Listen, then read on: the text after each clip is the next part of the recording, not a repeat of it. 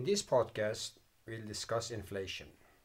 Inflation affects individuals or households as well as businesses or companies, and of course, it affects government too. Inflation's main problem is that it causes uncertainty. It makes expenditure planning, or budgeting if you prefer, a lot more difficult. So let's begin by discussing sources of inflation. What causes inflation? There are broadly speaking three types of inflation or three factors that lead to inflation. Either one of them or two or, or even more or three. The first type of inflation is caused by what is called cost push, meaning cost of production of goods and services rises. So it's called cost push inflation. Demand driven inflation is the second type of inflation. That is where, for some or other reason, households or companies go into some kind of expenditure exuberance and demand suddenly rises well ahead of what the economy can produce. The third source of inflation, and that often applies primarily to open economies, is inflation that comes from foreign exchange. The value of the currency declines dramatically, cost of import goes up, and leads to inflation. So those are the three sources of inflation. From a social point of view, apart from causing uncertainty in household as well as company budgeting, inflation, if it continues, if it goes for year after year after year, it will lead to social strife because rest assured inflation will widen the gap between the poor and the rich. The poor will get poorer and the rich will get richer.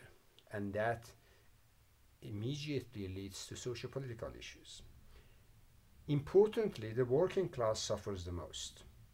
The retired people, the poor, are already suffering from um, low income, uncertain income, volatile income, and when inflation comes in, it eats into their purchasing power.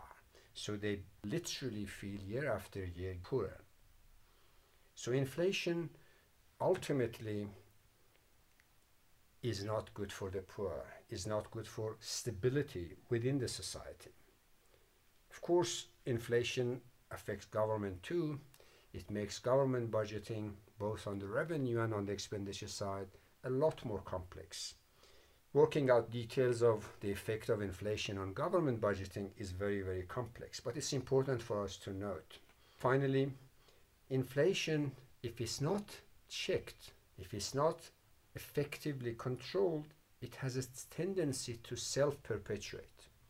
It's because after a year or two or three of inflation, economic agents, meaning you and I, companies, and all those who are in charge of planning for the next year or two, they start anticipating inflation. For example, they say, well, let's assume inflation will be 6 or 7 or 10%. Guess what? When people begin to plan for inflation, inflation does become a self fulfilling prophecy. This is called inflationary expectations. And that is a very important element of inflation control dynamics. In this case, monetary authority, meaning reserve banks globally, have to take preemptive actions in anticipation of nipping in the bud all the expectations of inflation or what is called inflationary expectations. Monetary policy worldwide has to combat this. The only way that they can do is have a very tight monetary policy. When they see inflation is beginning to take root, monetary policy becomes a bit tighter than it needs to be. So the Reserve Bank ends up raising interest rates a little bit more than and a little bit sooner than technically they need because they have to take note of inflationary expectations. To summarize, therefore, inflation is a complex economic indicator. When it exceeds 2 or 3 percent, it begins to take a life of its own. Ironically, at low levels of inflation, let's say at around 2% or so, inflation could have positive effect on the overall economic too. Inflation is not all bad for the economy, but inflation at high levels and sustained high levels is where the problem becomes at two levels as I discussed.